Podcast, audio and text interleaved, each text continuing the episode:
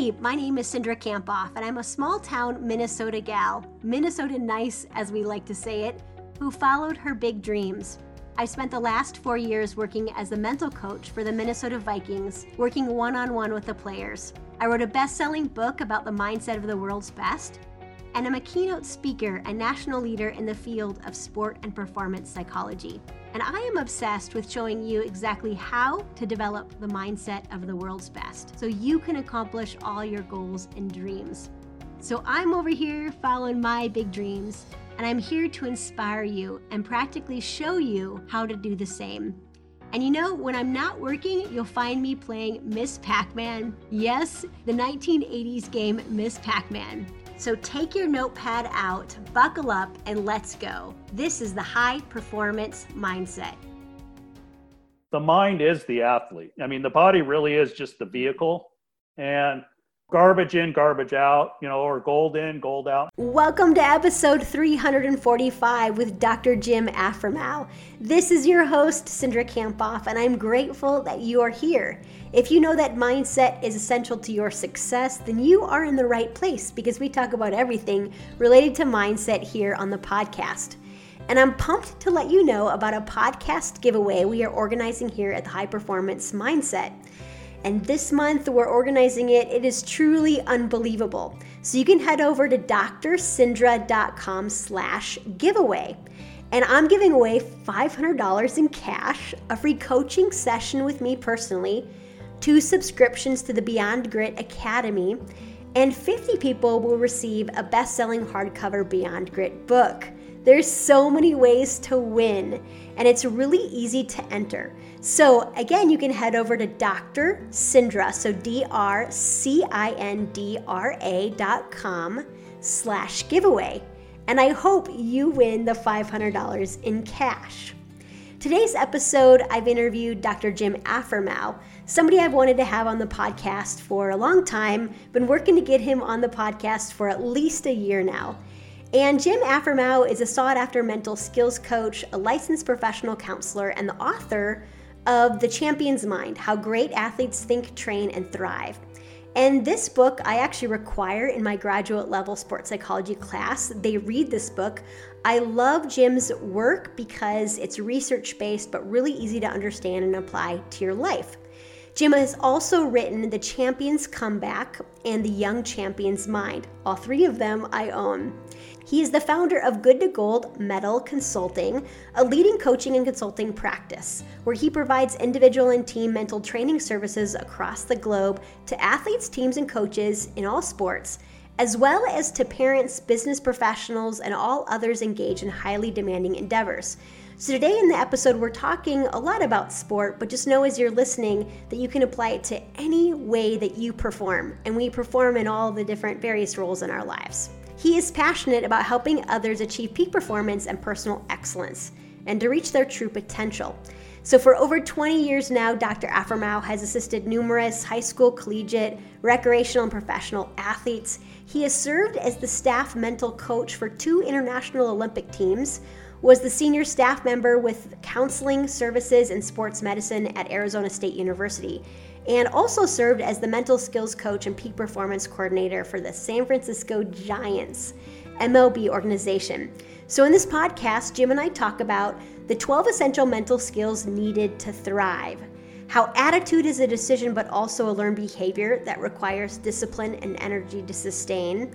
We talk about the four C's that you need to develop, why we need to think gold and never settle for silver how to love your comeback more than your setback, and why mental skills are not magical skills. And if you enjoyed today's episode, uh, wherever you're listening, we would love for you to head over, subscribe if you haven't already, and give us a five star rating and review. That just helps us reach more and more people each week, and your reviews are helping. For a long time now, I've been working to get in the top 100 podcasts, and this week we reached 56. So I'm so pumped. So thank you so much for your ratings and reviews. It just helps us grow the podcast and it helps us reach more and more people each week. So thank you so much. Today's featured review is from Dancing Dad Steve. I like the name. I can't believe these interviews are free. I listened to these podcasts since 2016 and I find something in them that challenges me and helps me grow as a dad, husband, and a pastor. Each week, I get one hour of continuing education for learning how to be the best version of myself. I love how Dr. Cindra also summarizes her notes from the interviews at the end. I'll keep doing that. Dancing Steve. With all the changes of COVID 19 and that brought to my home and work, Dr. Cindra helped me pivot and make the needed adjustments. Thank you so much for your great work. Thank you, Dancing Dad Steve. I'm grateful for your review, and I'd love to read your review next week. And be sure to share this episode with a friend. You can copy and paste the link wherever you're listening or take a screenshot and share it with a friend via social media, email, or text. And I'd be forever grateful. You can also share this on your Instagram stories and tag me at Cindra Kamphoff. Without further ado, let's bring on Jim Afremow. Excellent, Jim. I'm so excited to join, uh, have you join us today on the High Performance Mindset podcast. Uh, we have been uh, talking about this, I think, for about six months now. I'm so grateful that you're here on the podcast. So thank you so much for joining us. Thanks, Indra. What an honor and a privilege to be part of uh, all the good things you're doing and uh, to be with you today. So I'm looking you. forward to thank our you. conversation. And for those people who are watching us live, I have all three of Jim's books right here. So the Champion's Mind, the Champion's Comeback, and then the Young Champion's Mind. And uh, you'll like this, Jim. In one of the classes I teach, I require the first one and uh, look at my tabs. so, so, so tell us a little bit about your passion and what you do right now, Jim. Yeah, I mean, I grew up on sports. Um, I've always been fascinated by human behavior. So, sports psychology, I'm also a licensed professional counselor in the state of Arizona. And so it's really a bridge between my two passions in terms of sports and, and psychology. And so I am so fortunate. It's kind of like, you know, when, when people say they don't feel like they work for a living. And uh, I feel like I get to do this. I love to do this. Uh, I look forward to doing this. And, um, you know, I'm kind of a, a sports psychology junkie too. So I love your podcast and the people that you've had on it are just, you know, what an all star lineup. So, uh, so it's great to be with you. Hopefully, those, uh, you know, in the book, uh, you know, there weren't a lot of red marks in terms of uh, what could have been better, but uh, just kidding. I have so. no red marks. what I really like about your books is they're really practical, but they're also really research based, and that's what I really enjoy about them. And I think as a um, a person with you know a PhD and so I, I see myself as a scholar as well you know, it's nice to that it's just not something that you're just putting out there, but you're really backing it by research and some studies. So no red marks, mostly things that I like. Thank you. Thank yeah. You. So maybe if you could just give us a little bit of background on how you got to where you are now, right? You have three excellent books. Um, I really like the, the young athlete's mind as well for for people that um, aren't adults quite yet. So give us a sense of how did you get to where you are now?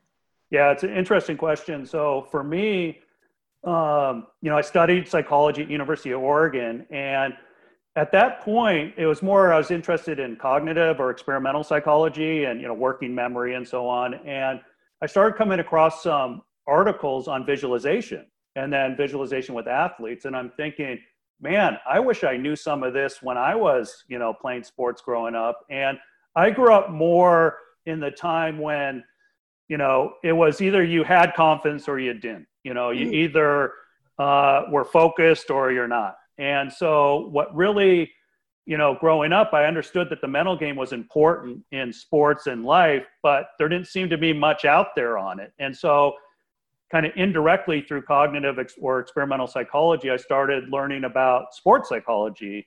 And immediately the more i you know the, the more i'd learn about the more i wanted to learn about it. And so i went to graduate school at michigan state. What a great program great people there.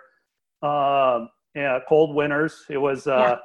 It was uh, it was tough the coldest i've ever been is we had a regional conference sports psychology conference in uh, university at university of western ontario and i yeah i mean that was a blast but yeah michigan state was a blast and uh, and then I and then as I was studying there, I'm like, okay, I also want to learn more about you know off-field issues and how to help those as well. So then I did a dual degree in in uh, counseling psychology, uh, a master's degree in counseling psychology. So I have my doctorate my master's. Uh, what a great experience there. Nick Saban was the football coach at the time.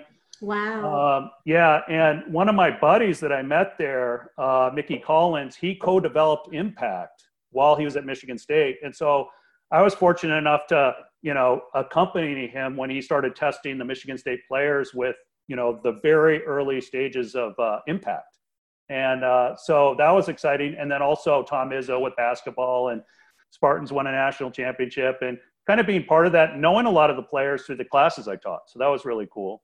Uh, yeah.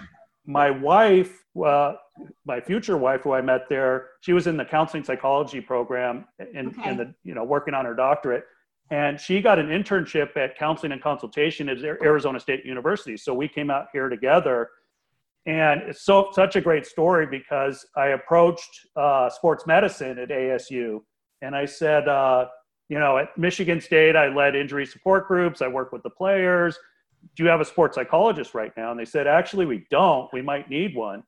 And so they said, keep checking back with us. And about a month later, uh, I get a call from the head team physician, and he said, actually, we need your help. And I said, well, what's going on?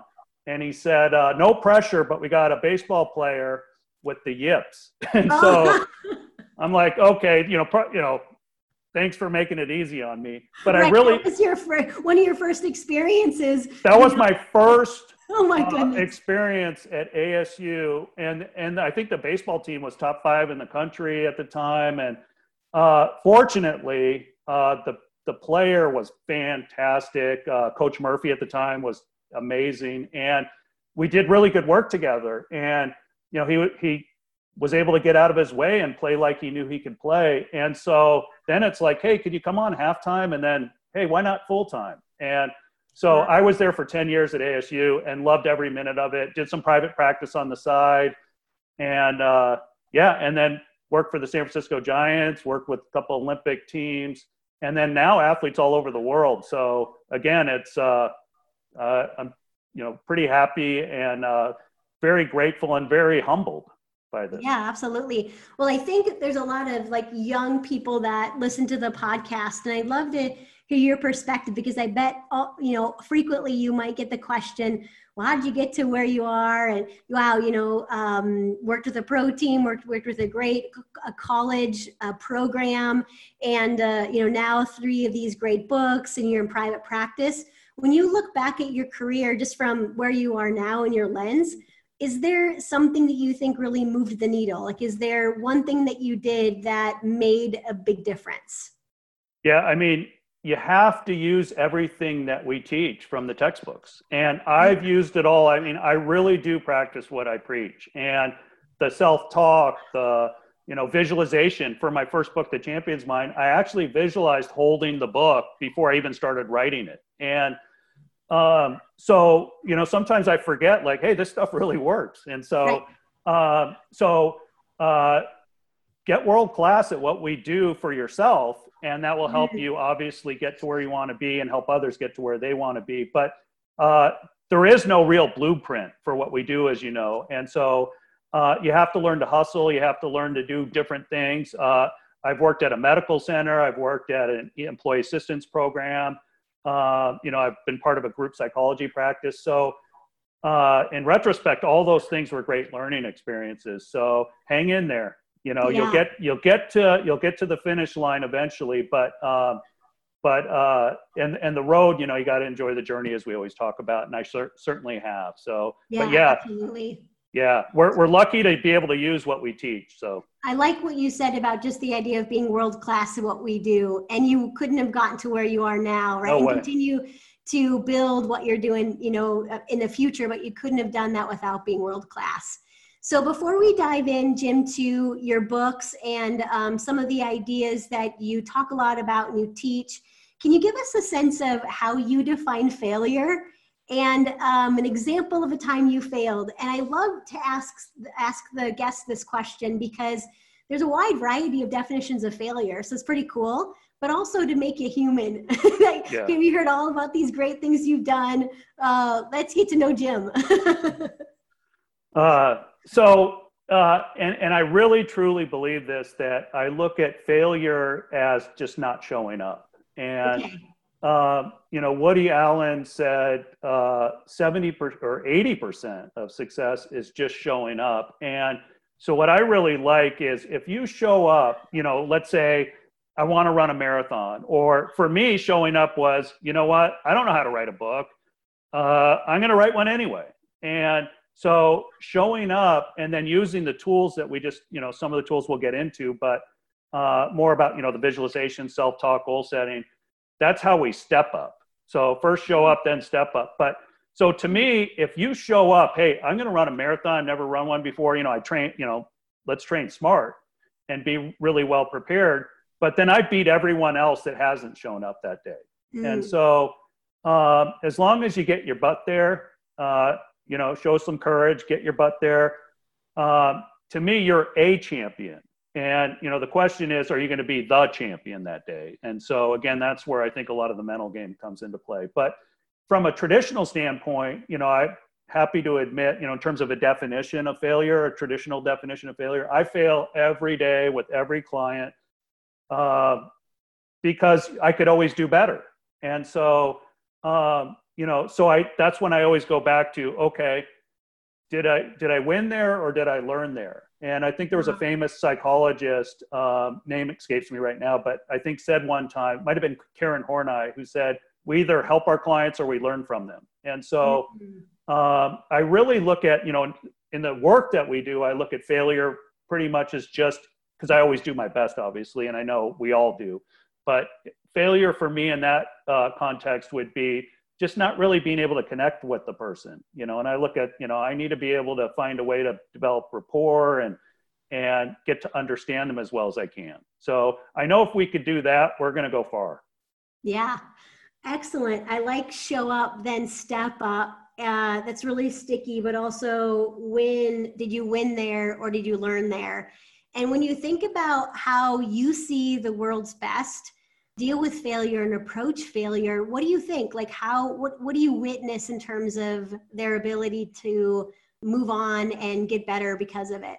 Oh i mean champions have failed the most and mm-hmm. it's because they keep showing up and they put themselves in position to fail and it's not easy. Uh, you know we get our heart broken uh, when we do fall short but champions look at it as i can't wait to be in a position again to fall short again because that means you know I'm right there, I'm that close, and uh, I have an opportunity. So um, I could give you a quick anecdote of. Uh, so one of the softball players I worked with, she was on a team that ended up winning the national championship.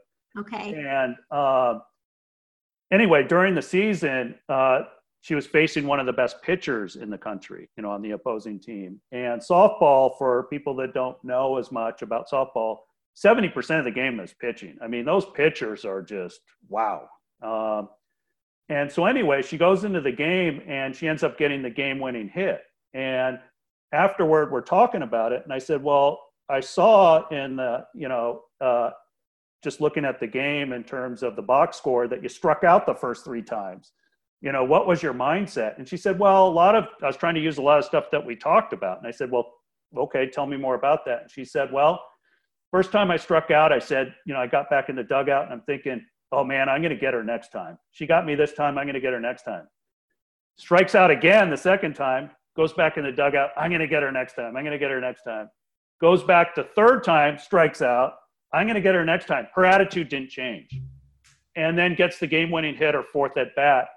And that to me is what this stuff is all about because it's not normal to think that way. You know, it's I think it's right. normal to start thinking today's not my day. This other pitcher's just too good. I'm so embarrassed. I can't believe this is happening.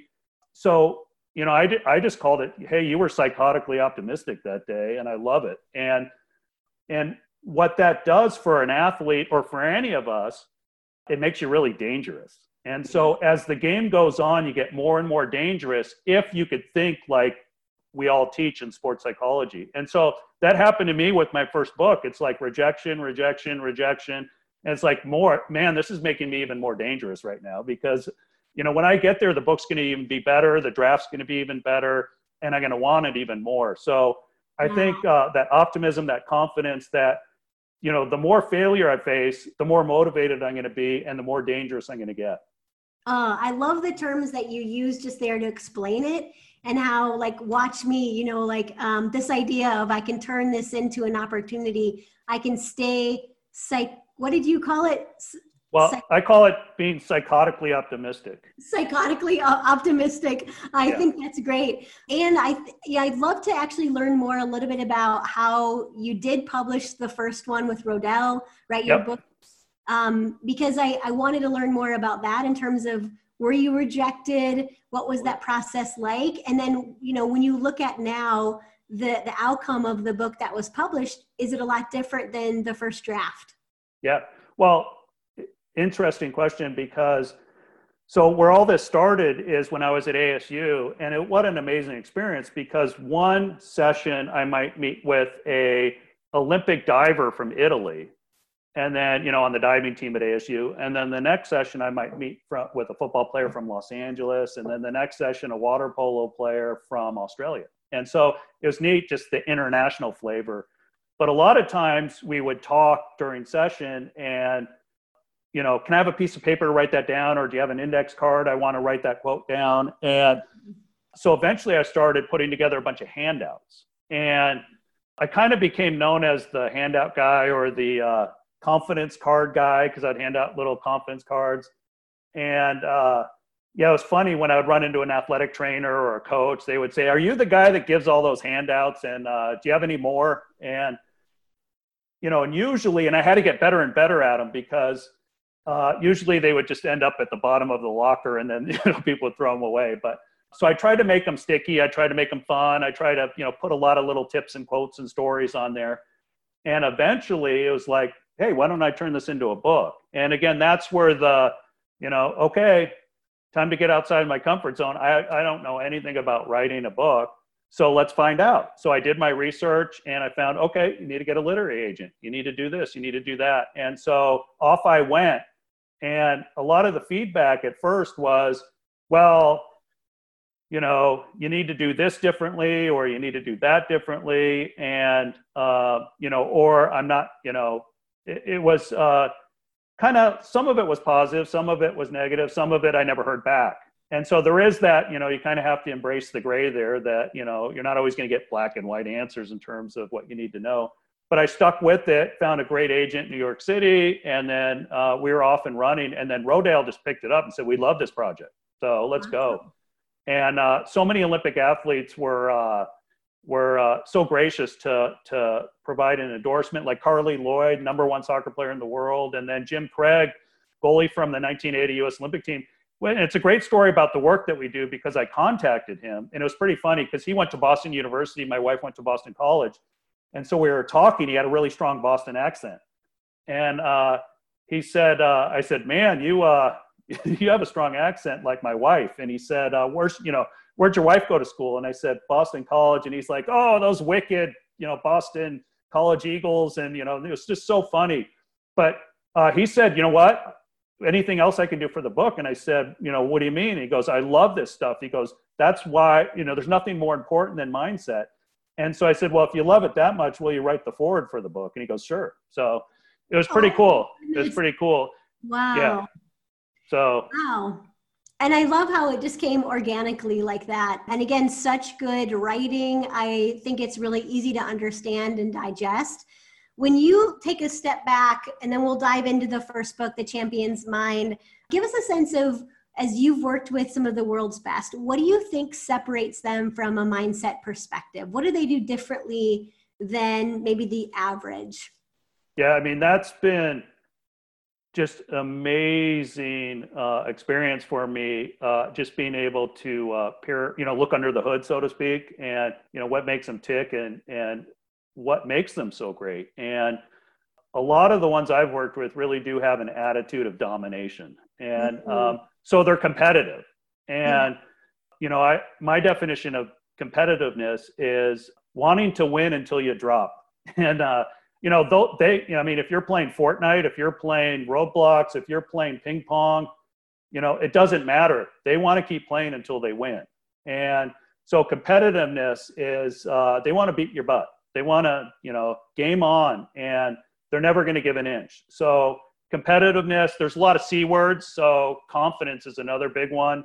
Um, you know, they respect the competition, but they respect their stuff more, and you know, they love their talent, they love their preparation, they love their game, and so confidence is a big one. Jack Nicklaus recently tweeted. It's kind of funny to say Jack Nicklaus recently tweeted because it's funny he's even on Twitter, but he said that confidence is the single most important factor in golf and probably in life. And wow. so uh, confidence is huge. And so I look at that as, um, you know, really having a lot of faith in your abilities and then also having a really positive self image. And so the world class athletes I've worked with, it's like, this is my show and I'm running it. You know, I mean, they, yeah. they really believe in themselves. Another big one, as you know, is concentration. Um, mm-hmm. They could get hyper focused, and if they get distracted, they're able to refocus quickly. And uh, that's a big sign of mental toughness right there. Is that you know where the faster you can refocus, the better you're going to be. And so uh, they don't make it a history lesson out there on the field. Uh, it's always next play. You know, it's it's what's important now, what's important next for those guys. And then yeah. one one more to throw out is uh, in terms of another C word uh, that I've noticed with a lot of these world class athletes is their commitment level is off the charts. And so, just to give you an example, one year, uh, uh, NHL player reached out to me and said, uh, "You know, I'm recovering from an ACL injury, and uh, you know, I'm only going to be out here three months. I want to work with a sports psychologist. I want to put my best foot forward. You know, I want to work on my mental game." And so I said, okay, when do you want to meet? He said, well, I just told you I'm only out here for three months, so I want to meet every day. And I'm thinking, wow, I never heard that from any of the ASU student athletes. Yeah. And I'm thinking that's why he's in the NHL. It, you know, and that's because if you know, and his attitude was, hey, if this helps me, why not do it every day? And now, did we need to do it every day? No, but it was his attitude of I'm willing. I mean, nothing's more important than this. So I'm willing to do. If you think it's good to meet every day, let's meet every day. And that just blew my mind because, you know, I'm thinking he's going to say, well, let's meet, you know, maybe every, you know, every other week or what. No, he wanted to meet every day. And so, uh, so I love that commitment. It's almost like I think with the world's best athletes, it's not about motivating them. It's almost about like, hey, you need to slow down a little bit here. you know, yeah. like you need to pace yourself a little bit here. And so I get a kick out of working with some of those athletes because it's so outside the norm. So I'm hearing four C's. Do I got this right? So they're competitive, they're confident, they have a concentration that's really focused on what matters most to them and or what's most relevant and then they're committed at just like a different level I, I saw your recent blog post about the last dance and my family and I watched it as well. And I thought it was so fascinating to watch Michael Jordan and just kind of get the inside, you know, inside his perspective, this mindset perspective of, wow, just um, what it took to be as good as, as, as he was. So give us a little insight on your blog and just your perspective on that. Yeah. So Champions Mind app is uh, a new project that I'm working on, and part of that is uh, we have a blog, uh, and we call it, uh, you know, Goat, and and we call it Goat Food, and uh, it's uh, and so, but the acronym Goat, as most of us know, was you know derived from Muhammad Ali, said I'm the greatest of all time, but for the app, we also use it a little differently in that it's Go at so go at your goals, Ooh. whatever they are. Nice. And um, so, yeah, so we do have a blog post. We're interviewing some pretty cool people and uh, and talking about some uh, topical issues. You know, obviously, you know, we'll get into a little bit about what's going on in the world right now with the pandemic, and uh, so we have some articles on that as well. But uh, that's just a lot of fun, just to kind of share some thoughts and reflections. Uh, and one of them was recently, as you mentioned, on the Last Dance, and boy, I mean, Michael Jordan, he uh, talk about an attitude of domination, right. and you know he's coming at you with everything in the kitchen sink, and you better be ready for it. And uh, what I really liked, one of the things he said is that, hey, I never asked, so it's good leadership. I never ever asked anything of anyone else that I wasn't willing to do myself. And mm. so I think any coach, any team would be lucky to have someone like Michael Jordan where your best player is also your hardest worker. Absolutely. One of the things that fascinated me was this his ability to find motivation in, in anything in motivation in his loss or sometimes he'd make up like negative comments that uh, competitors ne- never even actually said to like motivate him himself and then in the last um, episode episode 10 they were talking about how just his ability to stay present was unmatched and you know why would he ever think about a shot that he would that he would have missed right? Like why do what why would he even fathom to think about failure? And i thought that was really eye-opening and just kind of um, consistent with also what the sports psychology literature describes about the world's best. Yeah i mean he's like he craved being in those uh, those circumstances and you know just like a larry bird or a magic johnson. And it's kind of like you know the bigger attitude of uh, I could handle whatever happens. So, you know, let's let's deliver the dagger, so to speak. And yeah. um, if I don't deliver it tonight, I'm going to do it next time. And again, that gets to the optimism of eventually I'm going to hit that game-winning shot. But you're right. In the moment, it's the consequences. You know, it's just they don't really exist because I see that as an opportunity. You know, when I'm open and I have that shot, it's an opportunity. I don't think twice because I'm going to take every opportunity I get. Yeah. And so they love those situations. And we all, I think we all need to take a page out of that book too and just fall in love with any opportunity that comes our way and just go out there and seize it. Mm. Nicely said. So, in your book, The Champion's Mind, there's a few things I want to uh, connect with you about the first thing is one of the the uh, quotes that I underlined, and I'd love to hear your thoughts on this. Uh, you said, "Attitude is a decision, and it is also a learned behavior requiring discipline and energy to sustain." So I like that because people might stop at attitude is a decision, right? But it's also a learned behavior. So describe to us, um, you know, your thoughts on this, and it's such a powerful statement.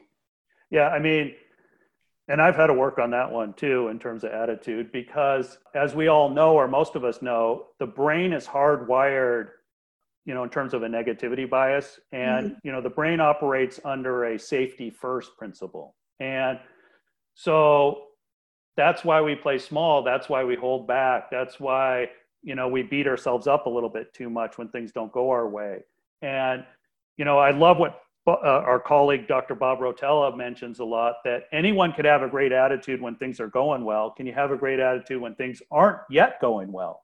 And so, you know, negativity bias in that quote by Bob Rotella, and uh, I think Ken Ravizza, you know, talked about attitude as a decision. So I probably lifted from him too, and using that quote. But um, it's just that we have to work on our attitude. It, you know, a winning champion you know awesome attitude doesn't come as naturally as you know i think would be nice. And so you know hey if i'm not starting on my team right now well i better have even a better attitude than if i was starting because it's going to be harder to keep a good attitude. So i'm going to be the best teammate possible. I'm going to be the hardest worker when i'm watching the game from the sideline. I'm going to learn as much as i can and visualize myself out there on the court with my teammates uh, I'm going to pump them up. I'm going to give them what they need. I'm going to be, you know, all in on being the best teammate I can be. And let's be honest, that's not natural to think that way. Yeah. So, um, but it's important to think that way. And it helps the team, it'll help yourself. Everyone wins by thinking that way. So, one of the things that I would say to the Major League Baseball players I'd work with, because think about it playing 162 games in 180 days. I mean, it's unbelievable the the the grind. I mean, that is a true grind, and with all the travel, and um, so it's easy to get negative. And a lot of guys would say, "Hey, you help keep me positive in a negative sport." And but one of the things I would mm-hmm. challenge them is, do you have anything to lose by going all out in a positive way this season, this whole season, and loving every pitch as much as you possibly can? Do you have anything to lose by doing that? Hmm. And you know the answer is no. So let me help you to get there. Yeah. Awesome. I love the idea of like loving every pitch. And when you're loving it i'm thinking you're also thinking about why are you passionate about this sport?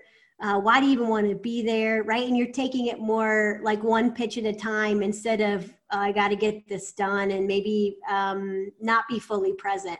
Yeah i mean i had a uh, a story just came to my mind of uh, a player that i worked with that uh, I said, "What do you love most about baseball?" And he kind of got sad and uh, you know tearful. And I started thinking, well, I wasn't expecting that from that question. And but he related to me that when he was a kid growing up, he would pray every night that it wouldn't rain the next day because he wanted to play baseball that bad. And I said, That's beautiful. That's awesome. You know, why are you kind of tearing up about that? And he said, Now I pray every night, hoping it does rain because I'm just too stressed wow. out. I'm just too stressed out. Wow. I'm thinking too much about mechanics. I'm worried about stats. The competition is so stiff. And I don't know if I could do this. And so I said, you know, you know, we a lot of empathy, a lot of listening. Um, and I also, you know, acknowledged and validated, you know, kind of that uh, some of those feelings are awesome because you want to be in a better place. You're not happy with not being at your best. And so, mm-hmm. anyway, we rolled up our sleeves, did a lot of good work. And one day he texted me and said, I can't wait to play tomorrow. And like, and I like, I mean, that's the, that was music to my ears. So yeah. I love that because, yeah, if you're not in love with what you're doing, uh, you know, you got to go find something else that you're in love with uh, or get back to loving what you're doing because the game's too hard, as you know. Every game is too hard. The competition's too hard. Uh, it's going to beat you up anyway. So you might as well become your own best friend. And that starts with loving yourself and loving your game.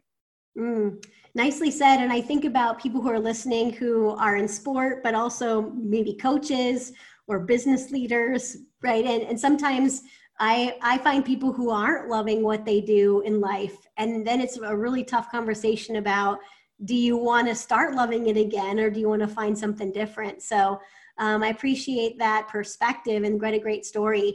So, Jim, in your book, um, in chapter two, you describe the essential mental skills. So, I want to uh, connect with you about those. I'm going to read those for people who are listening. We got goal setting, mental imagery, self talk, confidence, focus, uh, breath control, mental toughness, anxiety management, enjoyment, uh, body language, intensity, and personal affirmation works. So, give us a little sense on you know, those essential mental skills that we really need to thrive and why you chose those specific skills. Yeah, I mean, those are all, uh, you know, I, I, call them power tools. Um, and right. we all dabble a little bit with these and we've all heard of these. Mm-hmm. Uh, but you really want to sharpen them, you know, kind of like a samurai sword. And get as good as you possibly can at these. So, you know, doing a little visualization is okay, but probably not enough. You know, doing a little bit of breathing work or, you know, meditation is okay, but it's not going to probably help you if you do it once or twice. And so, what I wanted to do there was just lay out hey, here are the mental skills, here are some tips and strategies. Really get world class at these. And the better you get at these, I mean, man, you could go in there with supreme confidence when you compete because a lot of athletes still aren't working on these as much as they could.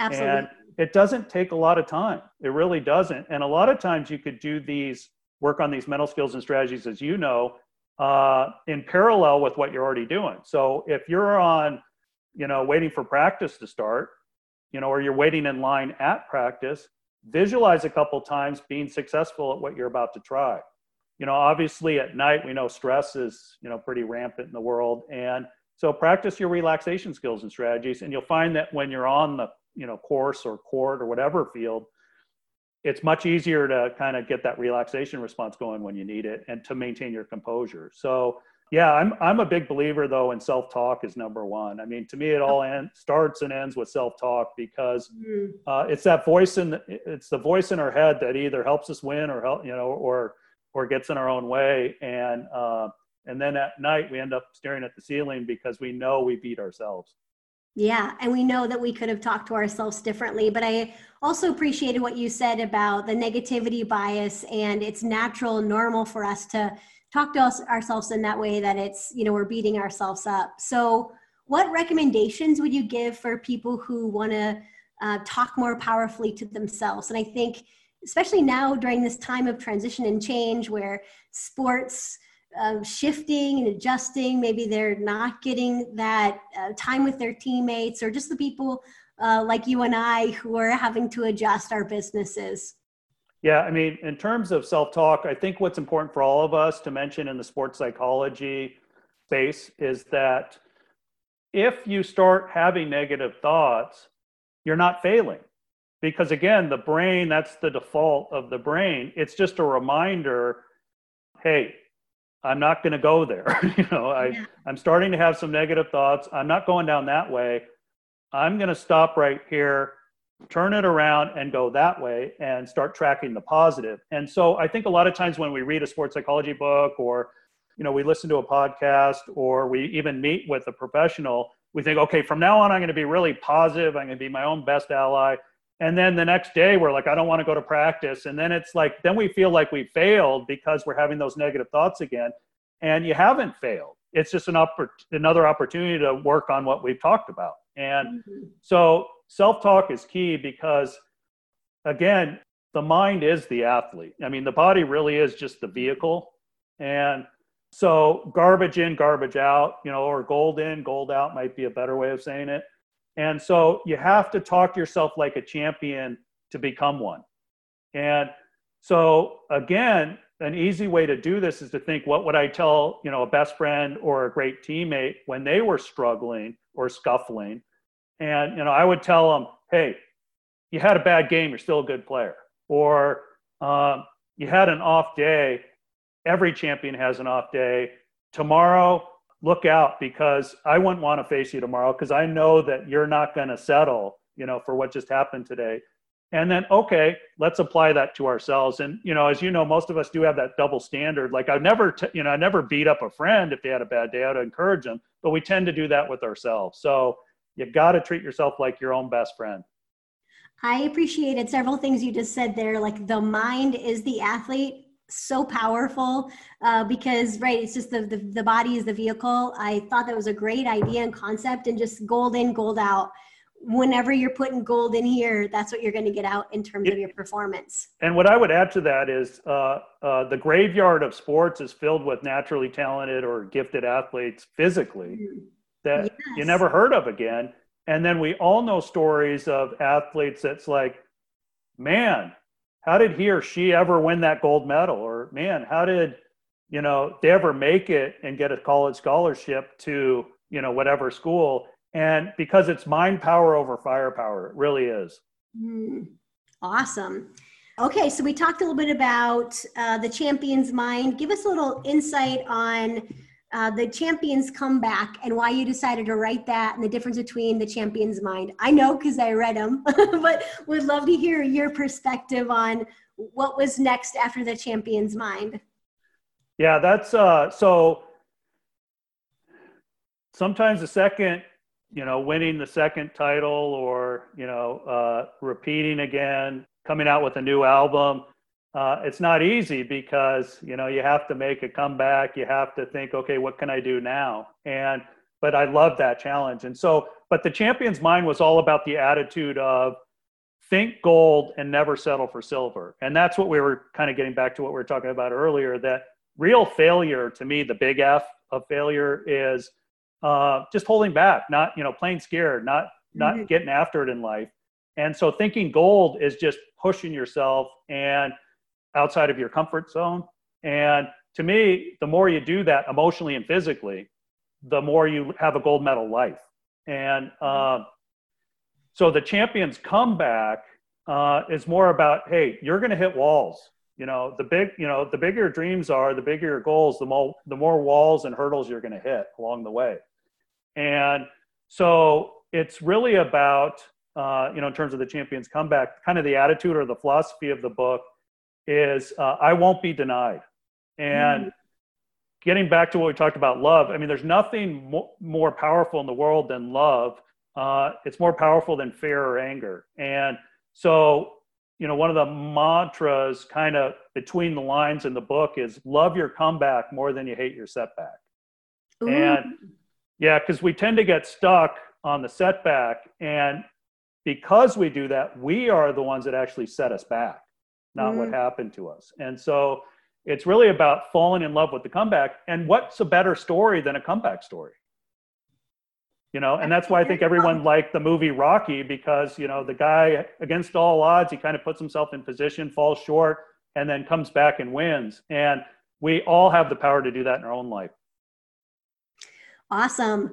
When you think about the champions comeback, can you think of a powerful strategy or tool in that book that maybe people have been talking a lot about or you feel like is really sticky or would help us learn more about this idea of like love your comeback more than you hate your setback?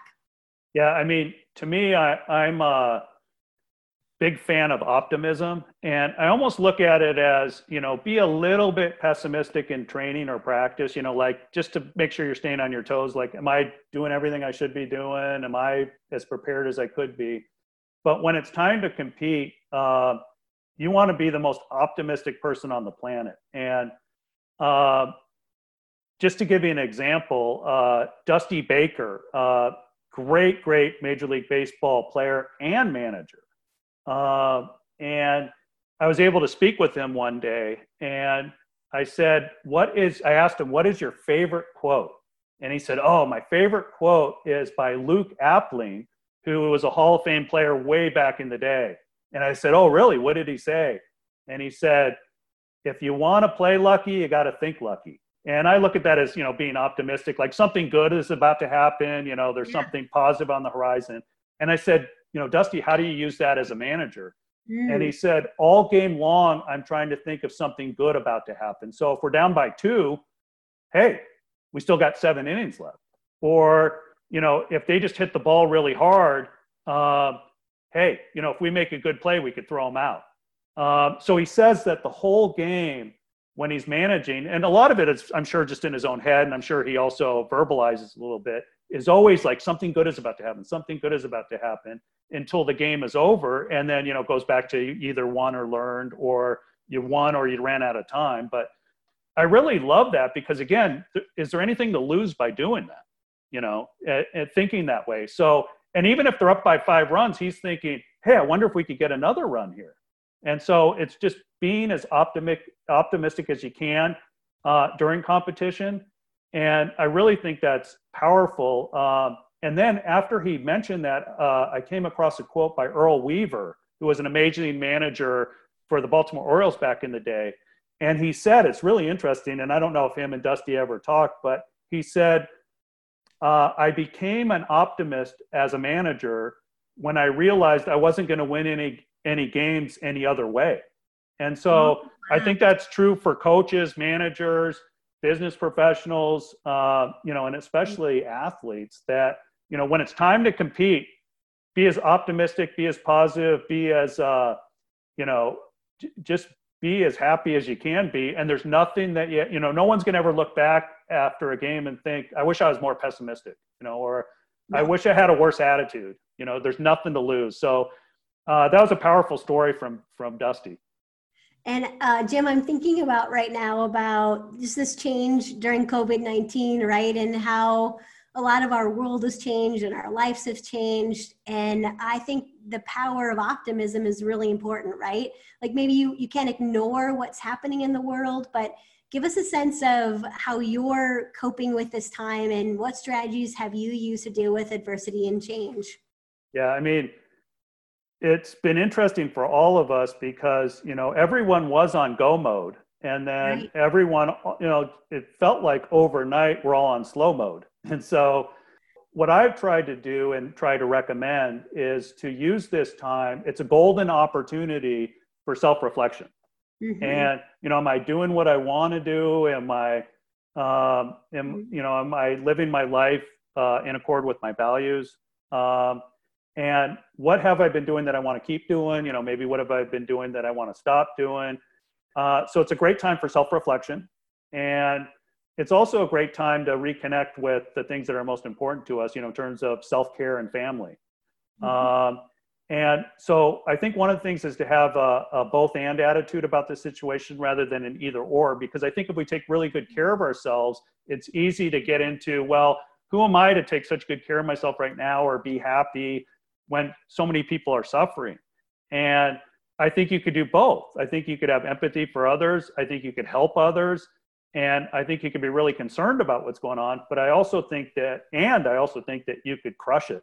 you know, you could you could use this opportunity as um, there's no better time and place a to work on the mental game, especially if you're an athlete, Absolutely. and uh, it's an opportunity to work on some things that you maybe didn't get a chance to work on when, uh, whether personally or in terms of your career, when things were on go mode.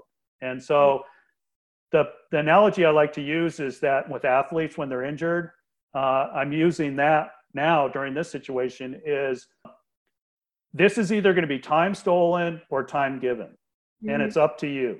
And uh, you know, if you're out for a year with an ACL injury or an Achilles injury, uh, you don't want to look back and say, man, that was time stolen. You want to look back and say, that was time given because I did A, B, C, D, all the way to Z in terms of self care, learning about the mental game, working on my nutrition, watching the game from a different angle, learning more.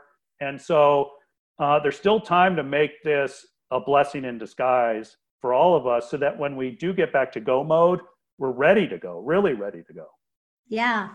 Uh, I like the idea of like taking this time to be ready for the go mode because I think that's how I felt like I was go go go and it's I, I've there's a lot of things I've really enjoyed about this time. So this idea of both and it doesn't have to be either or.